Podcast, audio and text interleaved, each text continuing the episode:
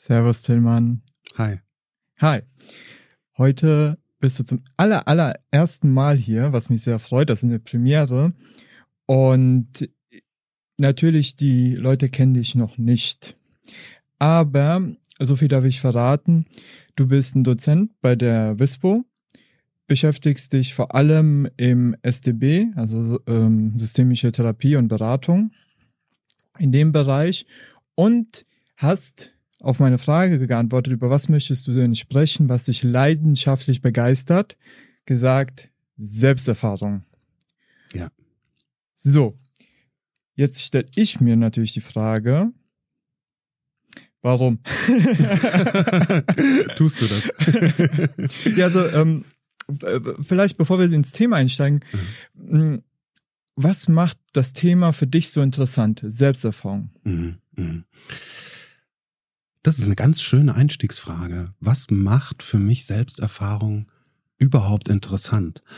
Und ich würde sagen, es hat was mit der Vielschichtigkeit zu tun, die da drin steckt und damit, dass sich in Selbsterfahrung fast wie in so einer Art Mikrokosmos widerspiegelt, was das ganze menschliche Leben an Wunderbarem und Schönem zu bieten hat. Wow. Kleiner mache ich es nicht. so, jetzt haben wir den Rahmen gespannt. okay, gut, ja. los. so, jetzt können wir mal einsteigen. Naja, also, äh, Selbsterfahrung ist ein großes Thema auch in der systemischen Welt. In Weiterbildung hat man oftmals Selbsterfahrungsinhalte aus bestimmten Gründen. Bevor wir vielleicht zu den Vorteilen kommen, die Frage, Selbsterfahrung kann man ja unterschiedlich definieren. Wie definierst du Selbsterfahrung? Mhm. Was ist für dich Selbsterfahrung? Mhm, mh. ähm, da merke ich, dass bei mir ganz viele Gedanken schon mal aufsteigen, ähm, die auch so ein bisschen vielleicht so, so eine so eine philosophische äh, Konnotation, so das schwingt da so ein bisschen mit. Und das würde ich gern mit reingeben, weil wir könnten mal ganz grundsätzlich anfangen. Woraus ist der Begriff Selbsterfahrung eigentlich zusammengebaut? Ja, und da haben wir zwei Begriffe, nämlich Selbst und Erfahrung. Ja, und das ist eine ganz spannende Kombination. Also selbst, ich, ich selbst, jeweils ich als Index bin gemeint, es geht um mich, ja, und es geht darum, dieses Selbst, mich selbst zu erfahren. Und da steckt auch eine ganze Menge mit drin, denn Erfahrung ist etwas, was wenn man so ein bisschen hinguckt in unseren Wissenschaftsbetrieb, wie wir den so haben und kennen, dann steckt da sowas drin wie über die Sinne vermittelt. Das heißt, ich erfahre mich selbst über die Sinne und das allein ist ja schon ein Riesenfeld, ja, wenn man sich so, ne, so dieses WAKOK-Prinzip, äh, sehen, hören, riechen, äh, spätestens bei Kinästhetik merkt man, wow, okay, da ist was zu holen, da ist was zu erfahren, ja. Und ich finde es erstaunlich und beachtlich, dass wir in vielen Bereichen viel zu tun haben mit einer Welt, die uns umgibt und manchmal vergessen wir darüber hinaus, dass wir es sind, die diejenigen sind, die diese Welt erfahren. Und was heißt das eigentlich für uns, wenn wir als Menschen uns in einer Welt erleben? Was heißt das? Und was bedeutet das für das, was wir von dieser Welt wissen und über diese Welt aussagen? Das ist so ein bisschen der, der philosophische Part, den ich sehr liebe, ja.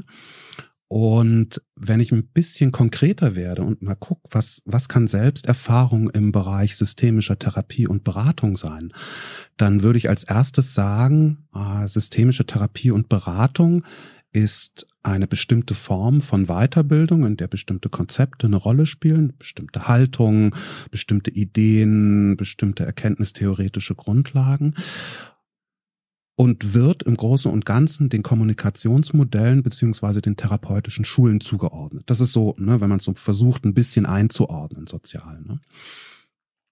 Und dort ist es so, dass wir weiterbilden und weitergebildet worden sind, um mit anderen Menschen in Kontakt zu gehen. wir beraten KlientInnen, ja. Wir therapieren, da muss man jetzt ein bisschen vorsichtig sein mit der Begriffswahl, ja, aber vielleicht machen wir es der Einfachheit halber mal so, wir therapieren KlientInnen, ja. Und wie machen wir das eigentlich? Worauf beziehen wir uns, wenn wir mit anderen Menschen auf eine Art und Weise umgehen, die hoffentlich für sie hilfreich ist? Ja. Und wenn ich dann mit einem Menschen arbeite und merke, da ist etwas, das habe ich selbst auf eine ganz eigene Art und Weise auch schon mal anders selbst erfahren, dann ist das ein anderer Umgang, den ich mit dieser Person habe. Ja, das ist ungefähr so, als würdest du dich mit jemandem unterhalten, der schon mal vom 10-Meter-Brett gesprungen ist. Ja, du kannst jemandem, der vom 10-Meter-Brett gesprungen ist und du bist selbst noch nicht gesprungen, du kannst dem nicht erklären, wie es ist. Du kannst mit dem nicht darüber sprechen, wie sich's anfühlt, vom 10-Meter-Brett zu springen. Du kannst mit ihm darüber reden, das geht, aber du kannst nicht aus der eigenen Erfahrung sprechen. Und das ist das, was Selbsterfahrung, glaube ich, ausmacht. Ein bestimmtes Wissen, das andere Personen, die sich Wissen aus anderen sehr, sehr legitimen und wertvollen Quellen besorgen, nicht in dem Umfang mitbringen. Eine kleine, vielleicht auch einen großen Bereich öffne, öffnende Frage. Inwiefern verträgt sich denn diese Selbsterfahrung, die Erfahrung, die man macht, die man reinbringt in ein Beratungsgespräch mit der Haltung des Nichtwissens? Ist es nicht genau das, was wir verinnerlichen sollen, dass wir es eben nicht wissen und unsere Sachen nicht reinbringen sollen? Ja, ganz genau. Und das ist ja das Spannende am systemischen Ansatz. Ich bringe ganz viel mit und ich weiß, dass das, was ich mitbringe an Erfahrungen, die ich in meinem Leben gemacht habe, dass das nicht zwangsweise das sein muss, was für mein Gegenüber in irgendeiner Art und Weise hilfreich sein wird in einem kausalen Sinne. Aber es könnte sein, dass doch. Und das ist, glaube ich, äh, etwas, das man bei dem Nichtwissen, bei der Haltung des Nichtwissens gut mit reinnehmen kann, das ist so, eine Art sokratisches Prinzip auch. Ne? Ich weiß, dass ich nichts weiß. Ja? Und das heißt ja zuerst einmal auch, dass ich weiß, was ich weiß. Und daraus kann ich ja Vermutungen bauen und Ideen fabrizieren, Intuitionen haben darüber, was könnte jetzt mit meinem Gegenüber gerade los sein? Wo kann ich anknüpfen? Ja? und da vielleicht sogar was Hilfreiches reingeben. Und dann kommt eben dieses ganz wunderbare systemische Bonmot von Nichtwissen, ja, äh, nämlich, dass ich weiß, dass es mein Wissen ist und nicht davon ausgehe, dass mein Wissen automatisch auch das Wissen des anderen ist und dass das zwangsweise so sein muss. Das heißt, wenn wir von der Haltung des Nichtwissens sprechen oder von diesem sokratischen Dingen, ich weiß, dass ich nichts weiß, ist damit nicht gemeint, ich kümmere mich nicht mehr um meine eigenen Erfahrungen oder um mein eigenes Wissen, sondern ich sorge mich sehr wohl darum, aber immer unter der Vorgabe, unter dem Paradigma, das, was ich weiß, muss nicht zwingend das sein, was dem anderen hilft. Deswegen ist das, was ich weiß, nicht notwendigerweise falsch. Das kann ganz wunderbar richtig sein. Und im Bereich von persönlicher, individueller Erfahrung stellt sich die Frage auch gar nicht mehr so richtig, ob, ob das richtig ist oder falsch. Ne? Es stellt sich vielmehr die Frage, ist es für jemanden anderen etwas Nützliches? Kann ich ihm damit irgendwie vielleicht in der einen oder anderen Sache einen Hinweis geben, auf den er so nicht gekommen wäre? Wie, wie so kleine Schilder, die man am, am Wegesrand aufstellen kann, ja? Und es kann natürlich gut sein, dass da jemand dran vorbeiläuft und diese Schilder nicht sieht, sprich meine von mir gemachten Erfahrungen für sich nicht verwerten kann, weil er in einer anderen Wirklichkeitskonstruktion unterwegs ist, was gar nichts mit besser oder schlechter zu tun hat, sondern einfach woanders sein, ja. Und dann geht er da lang und, und dann macht er da seins draus. Und ich muss an der Stelle mich nicht irgendwie abwerten oder zurücknehmen und sagen, da habe ich irgendwie was Falsches gemacht oder sowas, sondern ich kann für mich sagen, ah, okay, ich, ich bin ja mit der Haltung dieses Nichtwissens reingegangen und wusste schon vorher, das muss nicht zwingend der richtige Weg auch für den sein. Ja? Also nicht nur ich weiß, dass ich nichts weiß, sondern ich weiß, was ich weiß. Ich bin so dankbar, dass du in sehr kurzer Zeit erläutert hast, was in meiner Erfahrung vielen am Anfang nicht so verständlich ist und gerne mal als Kontrast vor Augen ist. Und man denkt dann, was mache ich denn damit? Soll ich jetzt alles, was ich weiß, an Hypothesen auch dabei hab, habe, einfach mal an der Garderobe aufhängen, bevor ich da ins äh, Coaching, Beratungszimmer, wie auch immer gehe? Mhm. Oder soll ich das mitnehmen und auch anbieten, weil es vielleicht hilfreich sein könnte, wenn der oder die Klientin eben wirklich gerade nicht weiß, was, wo sie anfangen könnte. Wenn ich dich richtig verstanden habe und auf dein Beispiel nochmal eingehe mit dem 10-Meter-Turm, wenn ich vom 10-Meter-Turm gesprungen bin und ich hatte ein mulmiges Gefühl. Das ist ja die Erfahrung, die ich gemacht habe. Ich bin dann aber trotzdem gesprungen, war ein bisschen mutig, aber ich erinnere mich noch an das mulmige Gefühl heißt es ja nicht, dass ich direkt in ein Beratungsgespräch gehe. Jemand will vom 10 Meter Turm springen und ich komme gleich mit meiner Erfahrung um die Ecke, sondern man ist erstmal eine weiße Leinwand, wie man so schön sagt, und merkt dann so, ah, okay, die Person verspürt etwas beim Gedanken, darunter zu springen. Und Moment, das kenne ich doch, das hatte ich auch. Und die Idee, wie man damit vielleicht umgehen kann, mal anzubieten, muss ja nicht angenommen werden. Mhm da, darum geht's. Habe ich dich so richtig verstanden? Ja, ja. Und vielleicht kann man da noch ein bisschen Komplexität reinbringen, in dem Sinne, dass ähm, wenn du das gemacht hast, du bist darauf, diesen Turm, ja, die Leiter hoch und äh, zehn Meter, das ist schon eine Ansage, würde ich mal behaupten, ja. Ähm, und vielleicht hast du so ein ganz kleines bisschen auch weiche Knie gehabt, als du da oben standest, ja. Vielleicht hast du die auch schon bekommen, als du die Leiter rauf bist, weiß ich nicht ganz verschieden von Mensch zu Mensch, von Individuum zu Individuum. Und du hast ganz viele kleine Sequenzen dabei gehabt. Das heißt, du hast nicht nur diese eine Erfahrung gemacht mit der Überschrift drüber, ich bin vom 10-Meter-Brett runtergehopst, sondern du hast ganz viele Sequenzen mitgenommen das Hochsteigen, das Körperempfinden, die Kognitionen, mit denen du diese bewertet hast. Äh, wie ist das da oben zu stehen? Weht der Wind da oben anders? Also das ist tatsächlich spannend, dass in Ausnahmesituationen äh, die Sinne nochmal anders wahrzunehmen scheinen. Ja, ähm, und das alles ist ein unglaublicher Schatz und ein Reichtum an Erfahrung, den du anbieten könntest in einem 10 Meter Brett Coaching. Ja, und dann kommt vielleicht jemand, der schafft es nur das erste Drittel der Leiter rauf, weil der meinetwegen Höhenangst hat, ja. Und dann könntest du, ähm, klar, du könntest sagen, ja, wir, wir lernen hier vom 10-Meter-Brett springen, also bitte rauf und vorne an die Kante und dann zeige ich dir, wie es geht. Oder du könntest auch so ne, differenzieren, so ein bisschen wie Shaping ist das, ja, äh, dass du so guckst, wie war die Erfahrung, das erste Drittel der Leiter hinter mir zu lassen und aufs zweite Drittel raufzugehen.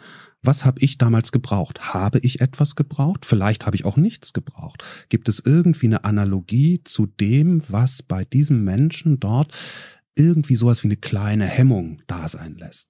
Und was ist dieses, dieses Erleben bei mir selbst gewesen, bei dir, das dir geholfen hat, um diese kleine Schwelle zu nehmen? Wie hast du es? Und wenn man da so ein bisschen versucht zu gucken, was habe ich dabei, was habe ich an Erfahrung, was kann ich ihm anbieten, dann ist es genau das, was du vorhin beschrieben hast. Ne? Ich habe meine Erfahrungen mit, ich hänge die nicht an der Garderobe irgendwo an Haken, sondern ich nehme die mit und biete die an ohne irgendwie den Anspruch aufzustellen, das muss dir jetzt aber helfen. Da sind wir eigentlich bei den Vorteilen, oder? Ich habe mir zwei Sachen aufgeschrieben gerade. Also zum einen können wir mit Selbsterfahrung ein besseres Verständnis unserer selbst ja, mhm. haben, ähm, bekommen.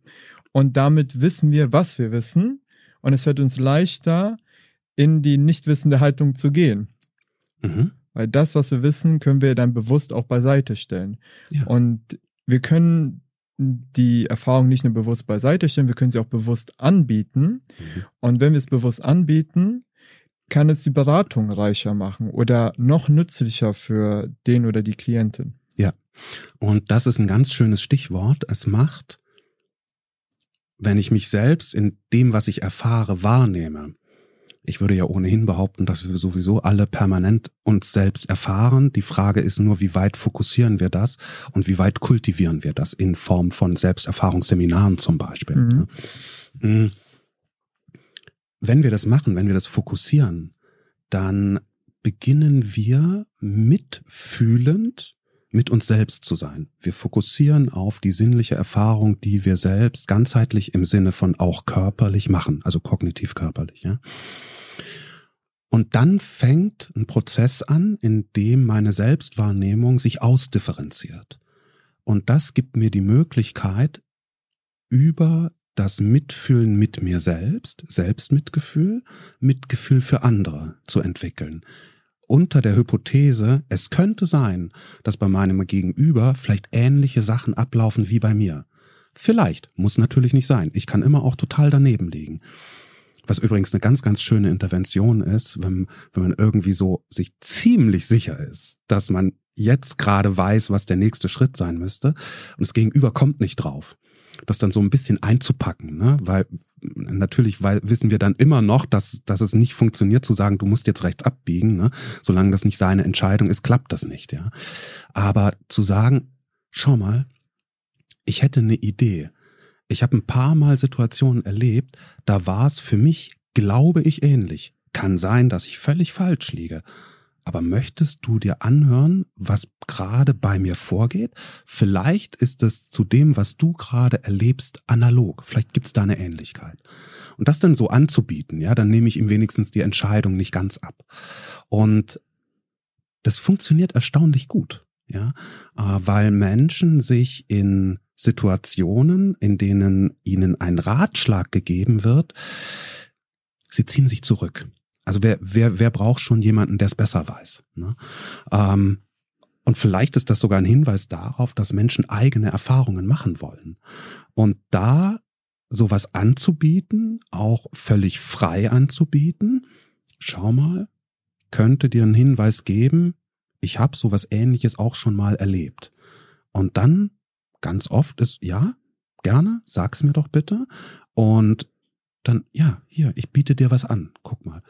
Und ich würde sagen, das, das hat viel mit Empathie zu tun, ja, dass ich meinen eigenen Erfahrungsschatz abgleiche mit dem, was ich in den Beschreibungen einer anderen Person wahrnehme. Wenn wir beim Anbieten sind, mal angenommen, äh, der oder die Klientin nimmt es auf und so, ja, stimmt, also jetzt, wo du sagst, ja, ja, genau, also ja, ist genauso bei mir. Wie gehst du dann damit um? Also nimmst du es auch so hin oder erfragst du dann noch weiter und fragst dann noch detaillierter, Moment, was genau passt da und was vielleicht auch nicht? Oder wie, wie gehst du damit um? Ja, äh, wenn sowas passiert, also es ist großartig, wenn sowas geschieht und, und jemand einen Hinweis so aufnimmt, dass er das tatsächlich abgleicht mit seinem eigenen Selbsterleben da geht eine Tür auf, eine Tür auf zur eigenen Selbstwahrnehmung. Und ich würde an der Stelle mich sofort eingeladen fühlen und das sehr wahrscheinlich auch machen. Man muss natürlich immer gucken, passt das gerade und so weiter, ne, Kontext schauen. Aber im Großen und Ganzen wäre für mich eine sehr wahrscheinliche Option, äh, weiter zu fragen und dort anzuregen, in die Selbstbeobachtung zu gehen.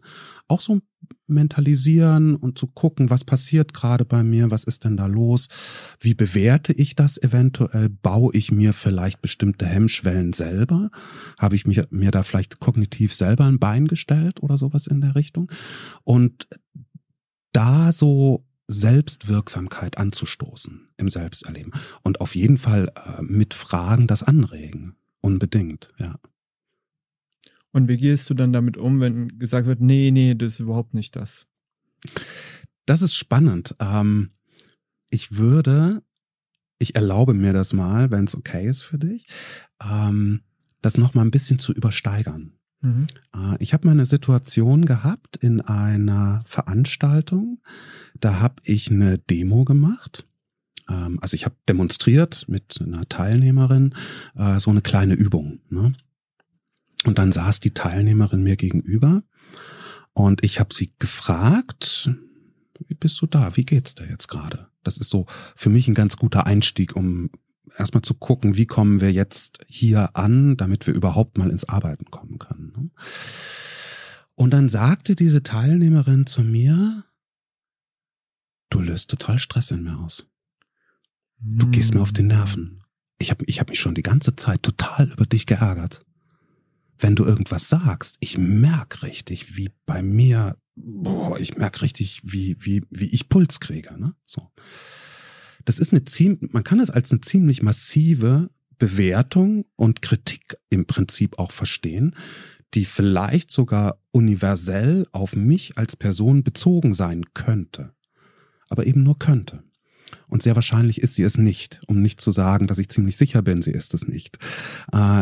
Denn ich glaube, was in solchen Situationen geschieht, also wenn, wenn jemand nicht nur meinen Rat ablehnt, sondern sogar so weit geht, dass er sprachlich äußert, dass ich als Person mit vielen Eigenschaften für ihn Anlass zum Ärger bin.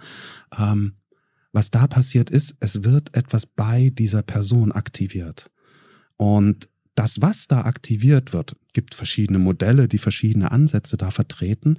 Und ich finde den systemischen Ansatz da ausgesprochen charmant, der sagt, nun ja, wir leben in Wirklichkeitskonstruktionen, ja.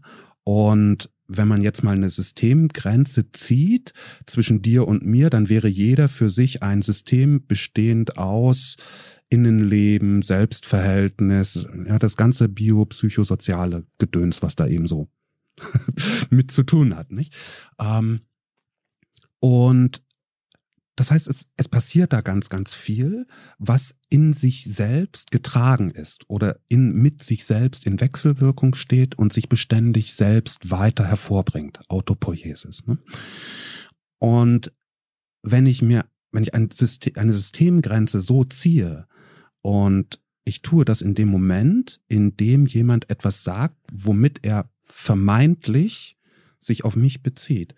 Und ich, in dem Moment ziehe ich diese Systemgrenze. Dann kann ich sagen, okay, da gibt es eine Aussage innerhalb dieses Systems und diese Aussage ist für dieses System maximal sinnvoll. Die ist stabilisierend, die ist nützlich, die hat einen der besten Gründe, die es nur haben kann, für genau diese Aussage zu diesem Zeitpunkt.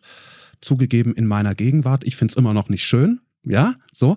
Aber ich habe die Möglichkeit, die Wirklichkeitskonstruktion dieses individuellen Systems für mich so auszulegen, dass ich beginne, ein Verständnis dafür zu entwickeln, wie kommt es eigentlich zu dieser Aussage? Wo, wozu ist das gut?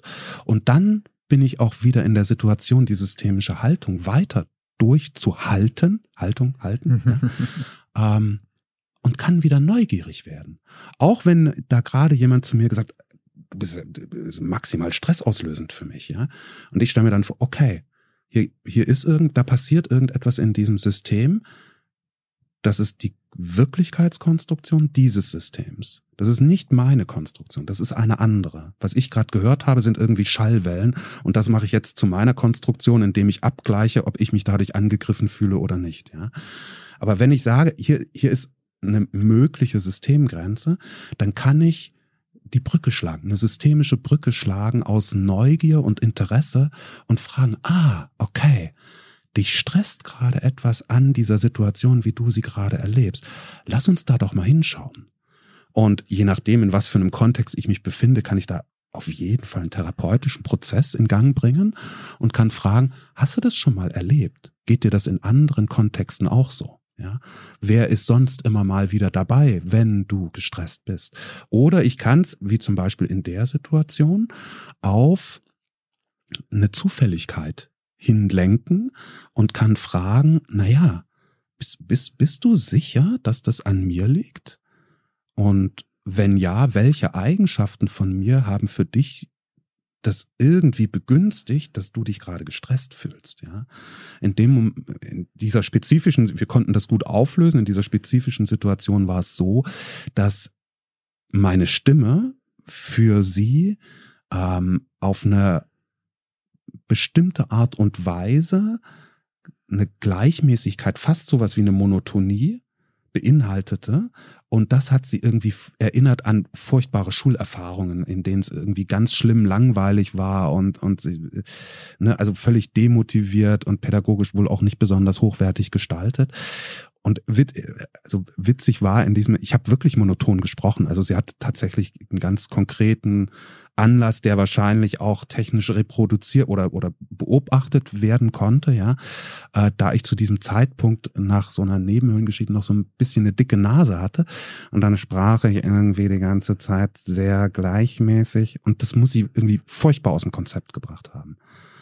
Ja. Ja, du kannst ruhig meinen Namen nennen dabei. Das, äh, musst das jetzt nicht anonymisieren. du wolltest nicht so offen machen. Ja, jetzt bist du jemand, der sehr geübt ist. Der diesen Blick auch hat in so einer stressigen Situation. Ähm, was würdest du eventuell, jetzt hätte ich fast raten gesagt, aber ich sag mal anbieten, denjenigen, die anfangen und zum ersten Mal Kontakt mit so einer, äh, so einem Feedback mhm. nenne ich das so ganz mal, haben. Wie schaffen, wie schafft man es, diese Dissoziation von dem, was man fühlt, ja, überhaupt zu ermöglichen und auch aufrecht zu erhalten. Also eine Abstandsgewinnung von dem Gefühl, dass man, das einen überkommt, wenn man persönlich angegriffen wird. Oder ja, sich zumindest ja, so fühlt. Ja, ja. Ähm, das ist eine, das ist wirklich eine ganz wertvolle Frage. Danke dir dafür. Äh, denn es gibt Methoden, Techniken, ja, die wir lernen können und wir lernen sie auch in den systemischen Weiterbildungen, mit denen Desidentifikations hergestellt werden oder angeboten werden können. Ja. Desidentifikation meint so viel wie ähm, ich bin in einem bestimmten Gefühl, ein Gefühl überrennt mich und ich habe mit verschiedenen Techniken die Möglichkeit, da mich ein Stück weit zu distanzieren, zu desidentifizieren und damit nicht mehr in dem Zustand zu sein, dass ich überrannt werde von einem Gefühl. Da gibt's verschiedene, das ist ein komplexes Geschehen. Man muss ein bisschen gucken, wo, wo fängt man an. Ne? Ähm, spannend ist, dass diese Techniken ähm, oder ein Großteil der Techniken, nicht alle, aber ein Großteil, ähm, setzt dort an, wo wir Sprache gar nicht unbedingt brauchen oder nur als Begleiterscheinung, wie so eine Art Bedienungsanleitung. Die eigentliche Desidentifikation geschieht auf einer körperlichen Ebene. Ja, und da arbeiten wir, auch das ist spannend, dass wenn jemand gerade da drin ist und ist furchtbar gestresst oder aufgeregt, das ist nicht der richtige Moment, um, um jemandem den Unterschied zwischen Gefühl und Körpersensation zu erklären. Das bringt da erstmal nichts, weil der voll drin ist, ja. Äh, sondern irgendwie zu schauen, wie kriege ich jetzt überhaupt erstmal diesen Körper, diesen Menschen dort aus einer Übererregung raus. Und das kann ich mit Worten unterstützen, das geht, ja. Ich kann aber auch andere Sachen mit dazu nehmen und kann ganz einfache Sachen machen. Zum Beispiel versuch mal zu atmen, ganz ruhig. Atme mal in deinen Bauch rein, so langsam, ja, so und dann denkt, oh, Wunder, was der für eine tolle Atemtechnik dabei hat. Ich erkläre dem nicht, dass das was mit der Polyvagaltheorie zu tun hat und dass über eine Bauchatmung äh, der Vagusnerv stimuliert wird, der dafür steht, dass wir die sympathikone Reaktion verlassen können, um wieder ins Parasympathische zurückzukommen wobei das natürlich nicht so ein, das ist kein Schalter, der umgelegt wird, ne? Mhm. aber um das, die sympathische Reaktion so ein bisschen zu reduzieren. Ja, ähm, es gibt andere ganz wunderbare Techniken, die wir auch im Systemischen verwenden. Zum Beispiel ähm, die Timeline-Arbeit. Ja, äh, wir bauen eine Timeline und legen Moderationskarten aus oder A4-Blätter, Bodenanker und schreiben dort wichtige Daten drauf. Und dann haben wir gearbeitet und gucken uns diese Timeline an und haben einen Überblick. Wahnsinn, ja? Also einen, einen, als würden wir so aus einer Vogelperspektive da drüber gleiten und gucken uns das an und haben plötzlich eine Struktur. Und dadurch ordnet sich ja schon mal ganz viel. Das ist aber noch nicht die Desidentifikation. Die wäre möglich, wenn ich jemanden mit jemandem arbeite in so einer Situation, angenommen, ja, und ich merke, hoppla, da ist jetzt gerade eine Körperreaktion da, der fängt an zu weinen. Ja, ich interpretiere dieses Weinen, das Kullern von Tränen, äh, Wasser mit einem bestimmten Anteil an Salzgehalt, interpretiere ich als Trauer auf der Seite desjenigen, der das gerade macht. Ich frage nicht unbedingt, ob der jetzt traurig ist, sondern ich setze das voraus. Ich gehe ein bestimmtes Risiko ein und sage, ah, du bist traurig. So. Und dann bekomme ich als Reaktion schon das, was mich wissen lässt, ja, nein. Ne? Nämlich entweder sagt, nee, was willst du jetzt von mir? Oder sagt, ja, verdammt. So, ja. Und sage ich, okay, guck mal, du stehst gerade da auf dem Papier, auf dem, auf der Moderationskarte, die wir vorhin beschriftet haben, mit einer schwierigen Phase in deinem Leben, wo es eine Trennung gab. Oder wo die Eltern sich getrennt haben, ja. Oder wo du, wo deine Eltern gesagt haben, du bist nicht mehr unser Kind. Also wirklich auch hartes Zeug. Ja? Und dann zu sagen, okay, guck, guck mal, du bist gerade auf dieser Karte drauf. Geh mal runter von der Karte. Komm mal zu mir. Guck mal, jetzt stehst du hier bei mir. Komm, wir gucken mal da drauf, auf diese Karte. Und dann passiert wieder dieses desidentifizierende Moment, dass ich jemanden auf eine Metaebene holen kann, rausholen kann aus diesem ganz unmittelbaren emotionalen Körpererleben. Ja. Man kann es auch andersrum machen, wenn jemand Schwierigkeiten hat, emotional in das Körpererleben reinzugehen, äh, dass man der Identifikation so ein Stück weit Vorschub leisten kann. Ja, äh, ganz schöne Möglichkeit ist dabei äh, die Arbeit mit einem leeren Stuhl. Ja, kommt ursprünglich wohl nicht aus der systemischen Therapie und Beratung, passt aber da ganz hervorragend mit rein, finde ich. Ja, dass man Menschen einlädt, ähm, bestimmte Persönlichkeitsanteile ihrer selbst, was auch immer das sein soll, ähm, auf einem Stuhl zu platzieren. Zum Beispiel einen Persönlichkeitsanteil, der immer zu ärgerlich ist, ja, und, und, und, und vielleicht sogar ein bisschen jähzornig oder sowas, ne? Und dann kann ich ein bisschen, okay, gut, da, da sitzt jetzt der Ärger, ja, die Wut, der Jähzorn. Setz dich mal kurz dahin. Spür mal da rein. Wie ist das für dich, ja? Und das ist dann natürlich auch eine Sache der Intuition und Erfahrung, dass ich ihn bitte, da auch wieder rauszukommen, bevor der da durch die Decke geht und das Arousal irgendwie Höchstwerte erreicht. Ja. Okay, dann ähm, mache ich mal an diesem Punkt mal einen kurzen Stopp, weil ich einfach für mich selber sortieren möchte, was ich von dir gehört habe. Mhm. Wir sprechen von Selbsterfahrung. Und die Frage ist ja immer, was verbirgt sich hinter diesen Begriffen?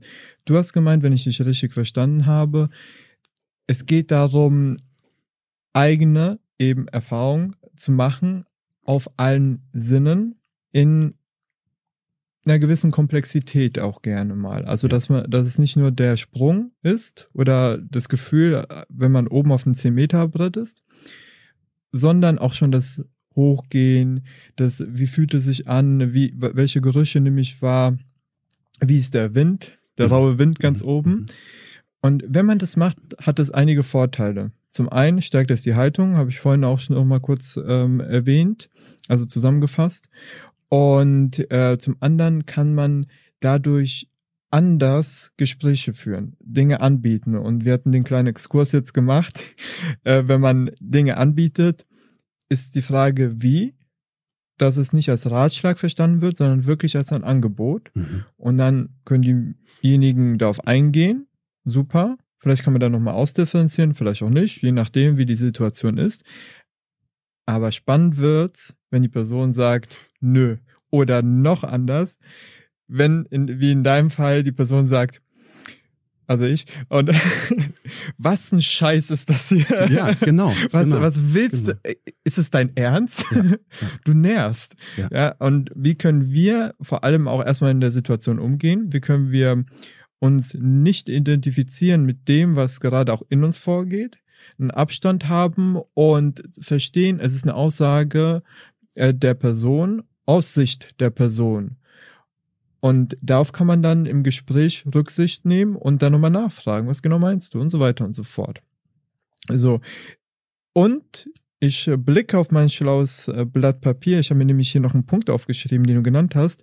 Ähm, vielleicht ist es zu weit gegriffen. Ich habe mir aber Empathie aufgeschrieben, die man wirklich stärken kann oder eben auch in eine Form bringen kann, die für einen Beratungsprozess günstig ist, weil man einen Bezug hat zu dem Ganzen und dann fällt es einem leichter, das nachzuvollziehen und mitzugehen, auch vielleicht emotional in der Situation.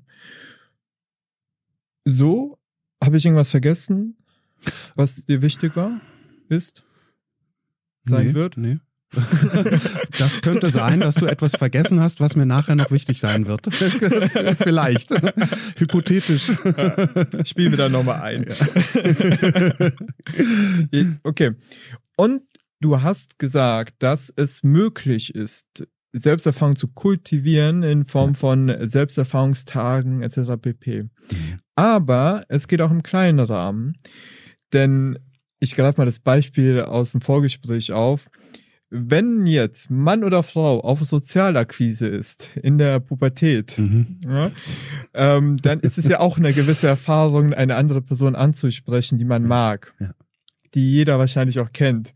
Zumindest der Gedanke, diese Person ist es wert und ich müsste eigentlich jetzt dahin gehen. Allein dieser Gedanke löst ja schon was aus. Mhm. Und meine Frage ist, äh, vielleicht auch anhand dieses Beispiels oder was ganz anderes. Ähm, wie kann man Selbsterfahrung ja durchführen, für sich selber durchführen, sodass es einen auch weiterbringt? Denn wenn man einfach Sachen erfährt, es gibt viele Erfahrungen, die will man eigentlich vergessen, die einen mhm. ähm, mhm. wirklich nicht in die Selbstwirksamkeit, äh, Selbstwirksamkeit und Kraft bringen. Mhm. Mhm.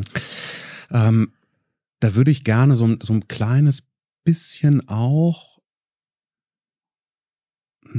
ja, so, doch schon auch so, so nochmal sagen, ähm, mit Vorsicht genießen, ja. Ähm, weil, also natürlich ist es so, dass wir im Rahmen. Die Selbsterfahrung oder was meinst du? Die, äh, genau, äh, mit, mit ein bisschen mit Vorsicht genießen. Ähm, natürlich ist es so, dass im Rahmen unserer systemischen Weiterbildung die Selbsterfahrung äh, professionell begleitet wird von Personal, ähm, von Menschen, die genau wissen, was sie tun. Ja. Und das Ganze wird auch hochgradig achtsam und behutsam durchgeführt und mit ganz viel Aufmerksamkeit auf die Prozesse der Teilnehmenden.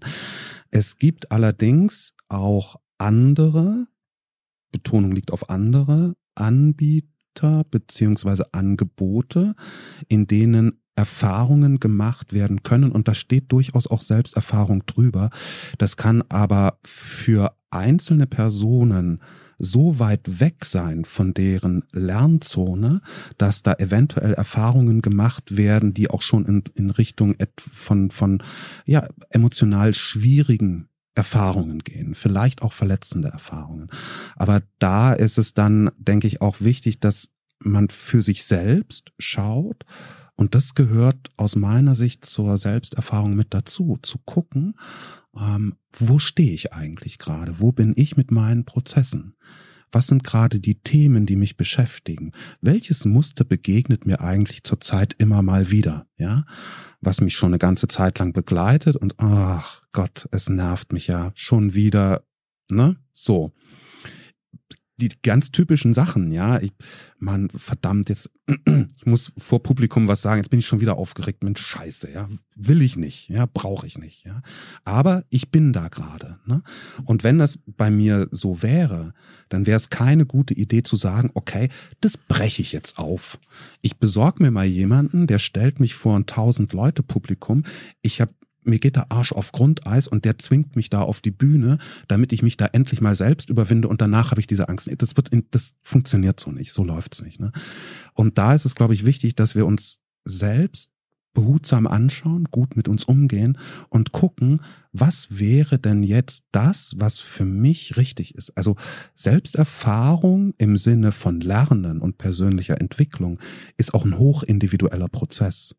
Und jeder verantwortungsvolle Anbieter von Selbsterfahrungsveranstaltungen wird auch immer ganz genau hinschauen und Gespräche führen im Vorfeld und fragen. Das ist sowieso so ein Indikator, ne? Gespräche im Vorfeld. Ähm, wo bist du gerade? Ne? Ähm, gibt es irgendwelche Punkte, die für dich irgendwie eine Rolle spielen, wo vielleicht vorher nochmal hingeguckt werden sollte?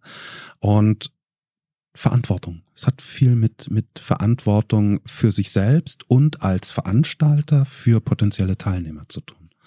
Ja. Das ist auch der Punkt, auf den ich hinaus wollte, denn hm, an sich ist es ja was Tolles. Nehmen wir mal an, man ähm, hat den Mut ergriffen, geht auf die Bühne oder spricht diese Person an. Äh, das ist ja eine Erfahrung, die man dann äh, bewusst wahrnehmen kann und auch als Ressource nutzen kann für die Zukunft. Ich habe mich getraut und mhm. jetzt schaffe ich auch das andere. Ähm, also es, ich habe es ja mir schon mal bewiesen und es gibt einem nochmal anders Kraft. Auf der anderen Seite kann es natürlich sein, man geht da rein und so, okay, ich bin nervös, aber ich pack das, ich schaff das. Ja. Und dann hat man ein Erlebnis, ja. was man nicht erwartet hat. Man, ähm, keine Ahnung, man wird ausgebuht auf der Bühne oder man bekommt einen sehr schlimmen Korb mhm. ähm, oder wird da auch ausgelacht vor der Gruppe. Ähm, ist nicht so schön. Also du sagst, man soll auf jeden Fall für sich selber auch, also in den Weiterbildungstagen, an den Weiterbildungstagen machen es ja andere, mhm. die den sicheren Rahmen bieten. Aber für sich selber, wenn man in die Selbsterfahrung geht, bei solchen speziellen Themen, vorsichtig, vielleicht auch in kleinen Schritten mhm. und immer auf sich selber achten. Ja. Und ähm, ich habe es auch vorhin gesagt im Vorgespräch, für mich klingt es auch sehr stark nach der Expositionstherapie. Mhm. Also, dass man sich gewissen Dingen stellt. Und da ist es wichtig, meines Wissens, dass es auf Freiwilligkeit beruht, dass die Person mhm. freiwillig sich dafür entscheidet und jederzeit die, also sich gewiss ist, dass sie die Kontrolle hat, mhm. dass sie jederzeit aufhören kann. Ich würde dich gerne fragen, weil das ja vielleicht auch noch mal ein Konzept ist oder eine Interventionsform ist, Therapieform ist, die viel komplexer ist und noch viel tiefer reingeht, auch in ähm, psychische Zustände. Inwieweit unterscheidet es sich vom Otto Normal Selbsterfahrer ja, ja. ähm, Expositionstherapie, inwieweit unterscheidet es sich ja, davon? Ja. Also Exposition ist ja eine bestimmte Technik, die aus einer bestimmten Schule kommt, ja. Und ähm, im Extrem ähm, wurde Exposition meines Wissens wird das heute von seriösen Therapeuten so nicht mehr gemacht, dass äh, geflutet wird, absichtlich geflutet wird. Also maximale Konfrontation mit dem höchstmöglichen Reizausmaß. Ähm, das wird heute so nicht, nicht mehr gemacht. Da ist man auch in diesen Bereichen deutlich verantwortungsvoller und achtsamer geworden. Ähm, der Unterschied von diesen Techniken, Expositionstechniken zu Selbsterfahrung ist, dass Exposition eine dezidiert therapeutische Technik ist. Und Selbsterfahrung würde ich nicht als eine therapeutische Technik betrachten. Es ist hilfreich, auf dem Weg zu einem verantwortungsbewussten Therapeutin oder Therapeutin Selbsterfahrung zu machen und darum ist es auch Bestandteil äh, dieser Weiterbildungen, um eben eine gewisse Vorstellung davon zu bekommen, was bedeutet das eigentlich, wenn man mal eine Familienaufstellung macht? Wie fühlt sich das an? Was ist denn das für eine Erfahrung? Ja. Und das ist erst einmal als Technik, Familienaufstellung als Technik, auch etwas, das man sich therapeutisch anschauen kann, würde ich aber noch nicht so oder nicht auf die Art und Weise beschreiben wie eine Expositionstechnik. Ja. Da ist Exposition doch nochmal eine ganz bestimmte Schule, die in einen ganz bestimmten Kontext gehört. In dem Fall ist das äh, kognitive Verhaltenstherapie, wo das beheimatet ist. Mhm. Ja. Ähm, und Selbsterfahrung ist etwas, das finden wir wirklich in der, in der Breite äh, der, der sozialen Zusammenhänge an allen möglichen Stellen wieder. Ja?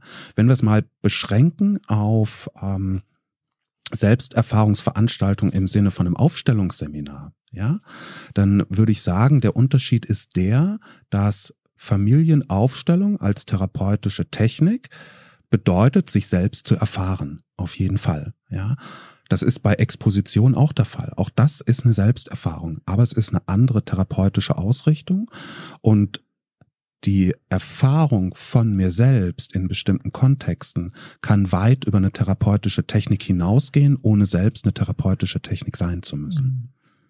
Okay, habe ich das dann richtig verstanden, dass Selbsterfahrung, man könnte sagen, ein breiter breites Fundament des Ganzen ist. Expositionstherapie ist eine spezielle Form der Selbsterfahrung in extremen Situationen mit vielen anderen Sachen, die da noch eine Rolle spielen. Mhm. Und wenn man im Alltag selbst Dinge erfahren möchte, kann es sein, dass man entweder tatsächlich sich überlegt, ja, ich muss wieder einen Vortrag halten. Das ist für mich eher eine, diese extremere Situation, da vielleicht nochmal ein bisschen vorsichtiger sein. Mhm. Oder die Selbsterfahrung leid, sage ich jetzt mal. Äh, wie gehe ich überhaupt durch den Alltag? Also mhm. äh, wie erlebe ich mich in Zusammenspiel mit anderen, in der Interaktion mit anderen? Ja. Zum Beispiel auch jetzt, wie wir da sitzen. Ich bin mir dadurch, dass ich das thematisiere, eher das ganz, also meiner Erfahrung bewusst, ja. aber sonst nicht. Und dass man Fokus mal drauf setzt, wie fühle ich mich, wie ist mein Körper vielleicht auch. Ja. Geht das da so in die Richtung, dass man das auch körperlich sich mal visualisiert, wie ja. es vielleicht auch bei der Meditation, beim Bodyscan der ja, Fall ist? Ja, ja, das ist ein äh, ganz wertvolles Stichwort, äh, denn ich hatte gerade auch noch mal so den Gedanken, wenn wir so gucken, wenn du irgendwie das Netz aufmachst, ja, und schaust mal, gibst ein Selbsterfahrungsseminar Frankfurt, ja, dann kriegst du wahrscheinlich einen Katalog, den kannst du gar nicht abarbeiten in einem Menschenleben. Und das sind nur die Veranstaltungen, die im Rest von 2023 laufen, ja. Und da würde ich auch gerne nochmal das aufgreifen, was du gerade dankenswerterweise noch mit reingebracht hast, dass es bei Selbsterfahrung gar nicht mal so sehr darum geht, dass man so viel Erfahrung wie möglich in einem ganz kurzen Zeitraum sammelt und dann irgendwie, ne, es gibt ja so eine so eine Szene auch, ne, wo so pushy Selbsterfahrung gemacht wird, ne, also über die eigenen Grenzen gehen, Persönlichkeitsentwicklung und alles sowas, ne, ist auch eine Marketingstrategie, ja, also Persönlichkeitsentwicklung verkauft sich auch gut, ein bisschen aufpassen an der Stelle. Und da mal einen Schritt zurückzumachen und langsamer zu werden. Ja? Und vielleicht fängt eine achtsame, verantwortungsbewusste und auch eine gesunde Selbsterfahrung dort an, wo wir in dem Augenblick ankommen, in dem wir jetzt gerade da sind. Wie bin ich denn eigentlich hier?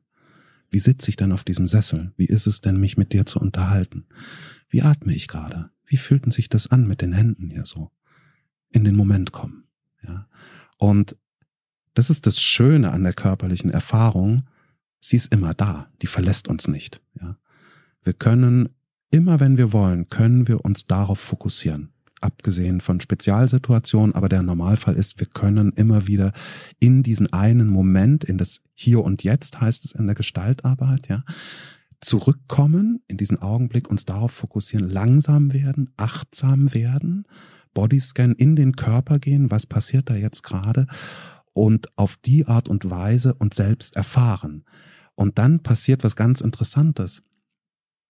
Ein bisschen üben, ne? Und ähm, wir brauchen dann gar nicht mehr die ganz großen Events, sondern plötzlich reichen Kleinigkeiten. Ich kann mich an mein eigenes MBSR-Training erinnern. Das erste, MB? was ich MBSR, Mind, Mindfulness-Based Stress Reduction. Ah. Das ist so ein Achtsamkeitskurs, äh, den hat sich jemand ausgedacht, der mit Schmerzpatienten gearbeitet hat, spielt inzwischen eine, ist einigermaßen etabliert so, spielt eine Rolle, ja. Ich habe da mal so ein Training mitgemacht und das erste, was wir bekommen. Wir saßen da in diesem Raum, ne? Und es war, war schön, war gemütlich, ja. Ich dachte, wirkt alles ein bisschen arg esoterisch hier. Brauche ich das jetzt? Ne? Und das erste, was wir bekamen, war eine Rosine. Eine Rosine. Eine Rosine. Und die Aufgabe war, über 15 Minuten oder so, eine Rosine zu essen also wirklich 15 Minuten lang dafür zu brauchen. Ja? Ich weiß nicht mehr, ob es genau eine Viertelstunde war, aber es war ein Zeitraum, der mir sehr lang vorkam für diesen Vorgang. Ja? Und wenn wir auf die Art und Weise langsamer werden mit unserer sinnlichen Wahrnehmung, brauchen wir auch nicht mehr so Reizüberflutung. Ne? Also man merkt, das hat eine gesellschaftliche und eine politische Dimension. Ne? Also je, je fokussierter wir mit unseren Sinnen sein können, umso weniger Reize brauchen wir. Und dann wird es plötzlich langsamer. Und dann entsteht auch sowas wie eine gewisse Ruhe und die Hektik ist weg und der Stress ist raus. Ja. Und das finde ich ist ein, ist ein sehr wertvoller Ansatz, auch im, im Gegengewicht zu, äh, zu Schnelllebigkeit und auch zum, zum Markt äh, der Selbsterfahrung, mit der Menschen versuchen, Profit zu machen. Was in Ordnung ist, also Geld verdienen ist okay, ist nicht das Schlimmste, was man machen kann, ja. Ähm, nur ähm, das auf eine Art und Weise zu betreiben, die auch für Menschen ungesund werden kann, in dem Sinn, dass da Erlösung versprochen wird und auch von bestimmten Personen gesucht wird, wobei das gar nicht so klar ist, ob die das suchen. Vielleicht wird, reden die sich das ein mit Hilfe von anderen, dass sie es suchen. Wer weiß das mhm. schon. Wir sind im Thema der möglichen Nebenwirkungen des Ganzen. Ja. Also, was kann denn bei, in, auf der schönen Reise der Selbsterfahrung, wie man so schön sagt, denn an regnerischen Tagen dazukommen? Mhm. Worauf muss man sich einstellen? Was kann man dann auch tun? Wo sollte man vorsichtiger sein?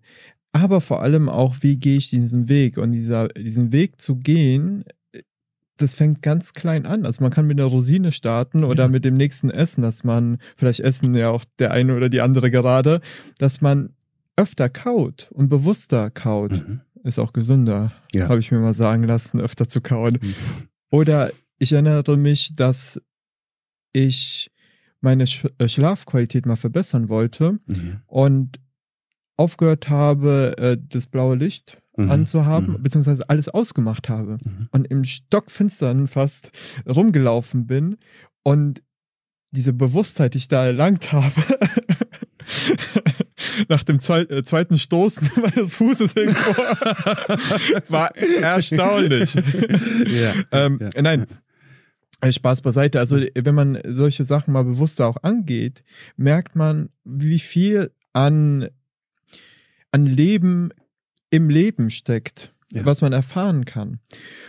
Ja, ähm, was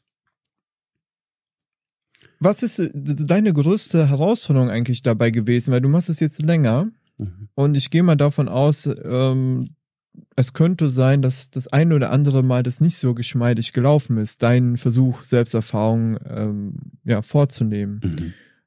Hast du da überhaupt etwas oder frage ich gerade so in die Lehre? Ja, also ich habe in meiner Auswahl der Veranstaltungen, die ich besucht habe, äh, neben ähm, der Selbsterfahrung in Form von Selbsterfahrungsseminaren, die in meinen Weiterbildungen integriert war, auch so hier und da das ein oder andere Seminar gemacht.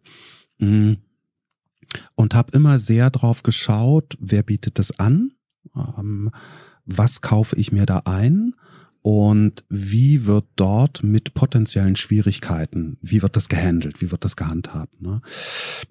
Und wenn ich äh, merke, da ist irgendwie ein, ein, Anbieter, der sagt, ähm, ist alles komplett deine Sache, interessiert mich nicht, wie du hier ankommst und wie du hier gehst, das ist äh, komplett dein Ding, dann weiß ich, dass ich da gar nicht sein werde. Ne? Ähm, wenn ich aber sehe, ähm, okay, die, die, die schicken mir als allererstes mal einen Fragebogen und dann steht da drunter, wenn wir noch Fragen haben zu deinen Antworten, dann würden wir uns gerne mit dir telefonisch in Verbindung. Dann weiß ich, da hat sich jemand Gedanken gemacht, da überlegt sich jemand was. Und das ist für mich auch vertrauensbildend an der Stelle. Ja. Ich habe tatsächlich das zum Kriterium gemacht für mich selbst, wenn ich mir irgendwo was buche, dann nach solchen Kriterien, ja. Und habe bisher auch nicht die Erfahrung gemacht, während einer solchen Veranstaltung irgendwie auf eine verletzende Art und Weise Erfahrungen gemacht zu haben.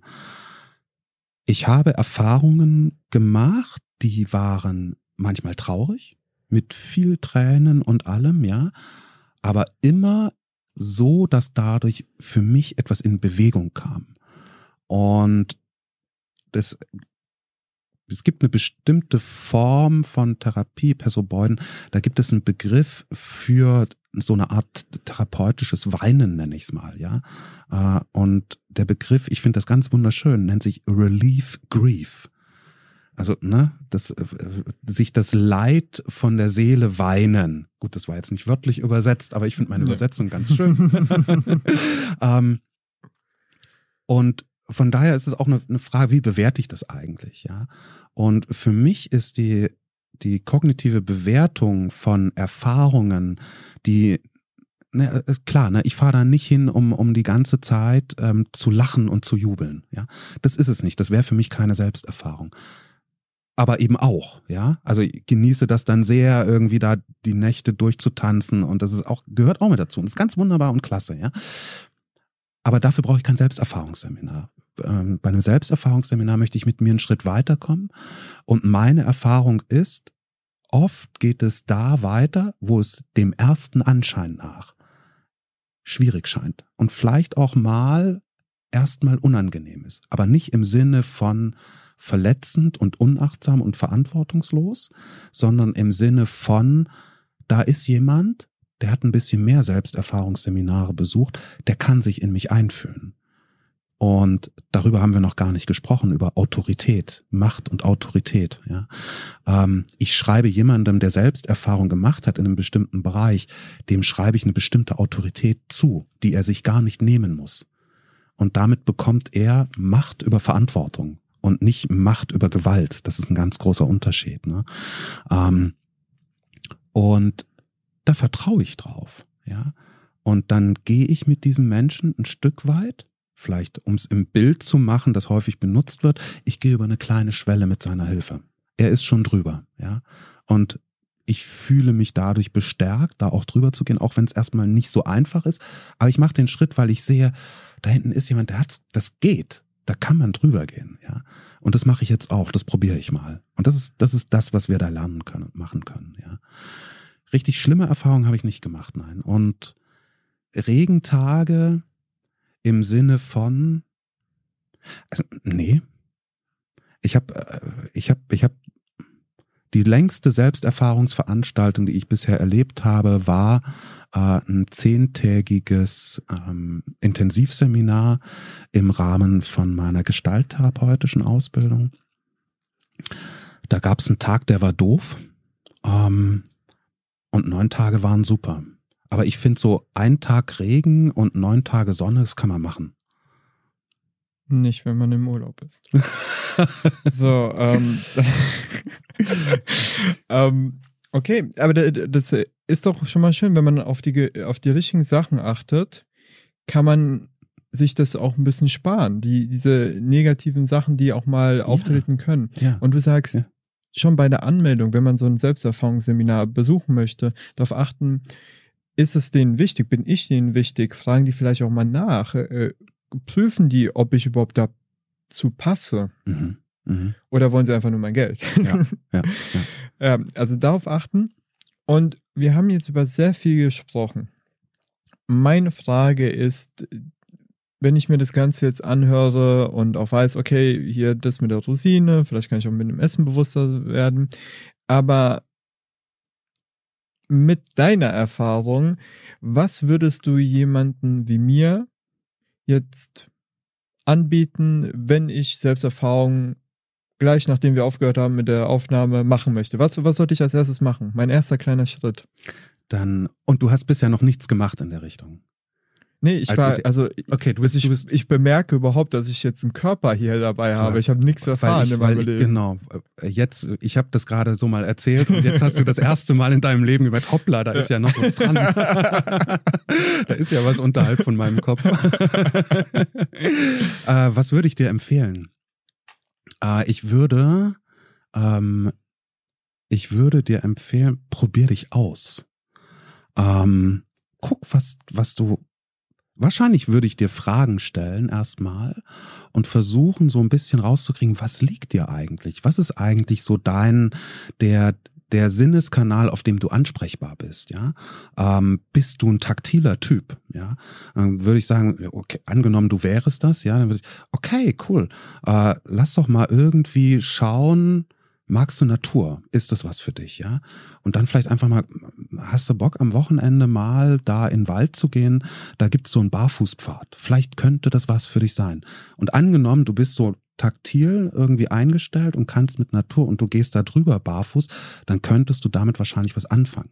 Und das wäre schon die erste Selbsterfahrung. Und dann könnte man weiter überlegen, was, was liegt dir vielleicht, ja? Vielleicht auch mal was mit den Händen zu machen oder so. Wie, wie wäre es irgendwie mal zu töpfern zum Beispiel, ja? Also, also man sagt, Töpfern ist dafür da, um Töpfe herzustellen, weit gefehlt, ja? Ähm, es geht um die sinnliche Erfahrung, die damit drinsteckt. Und, und das ist Selbsterfahrung, ja? Das darf man nicht unterschätzen. Ne? Und mit ganz viel Selbstwirksamkeit drin, ja? Und angenommen, du würdest sagen, nee, das, das ist alles nix für dich, ja, du merkst aber, du hast irgendwie jetzt dem nächsten Auftritt ähm, mit, äh, weiß ich nicht, eine große Show und äh, willst da was erzählen über Motivation, ähm, wie du als Führungskraft da mit Power auftreten kannst und eine natürliche Autorität ausstrahlst, ja. Und da müsste ich mir was anderes überlegen. Ne? Dann kommen wir mit dem Barfußpfad nicht weiter. Ähm, zumindest nicht, nicht dahin, wo du hin willst. und dann, müsst, dann müssten wir was anderes überlegen. Ne? Aber dann, dann, wenn du dahin wolltest, dann wäre, wärest du im Moment, ja, in dieser aktuellen Situation, ähm, müssten wir uns was ganz anderes überlegen. Und wahrscheinlich bräuchtest du dann ein, ein Programm, ein Seminar, in dem sowas ganz spezifisch adressiert wird, ja. Wie kann ich mich selbst gut zum Ausdruck bringen? Gibt es verschiedene Sachen, die man machen kann. Es gibt ganz viele Leute, die arbeiten mit Stimme und Präsenz. Ja, also wie kann ich meine eigene Präsenz im Raum, im, im Hier und Jetzt, da ist es wieder, ne, über stimmlichen Ausdruck verstärken? Und das hat eine, das hat eine Rückkopplung. Äh, die, das ist ganz spannend, ja. Und sobald ich auf eine bestimmte Art und Weise spreche, nehme ich mich auf eine bestimmte Art und Weise wahr. Und es kann ich steuern. Ich kann meine Stimme verändern und damit meine Selbstwahrnehmung verändern. Und dann würde es vielleicht in die Richtung gehen, ja. Vielleicht bist du fortgeschritten unterwegs oder bist schon an einem bestimmten Punkt, den ich als fortgeschritten bezeichnen würde, ohne dass ich es weiß, ja. Und du brauchst irgendwie tatsächlich etwas, was für viele total pushy wäre, ja, was für dich aber gerade erst der Einstieg ist. Also man müsste gucken, ganz individuell, wo es für dich anfangen kann.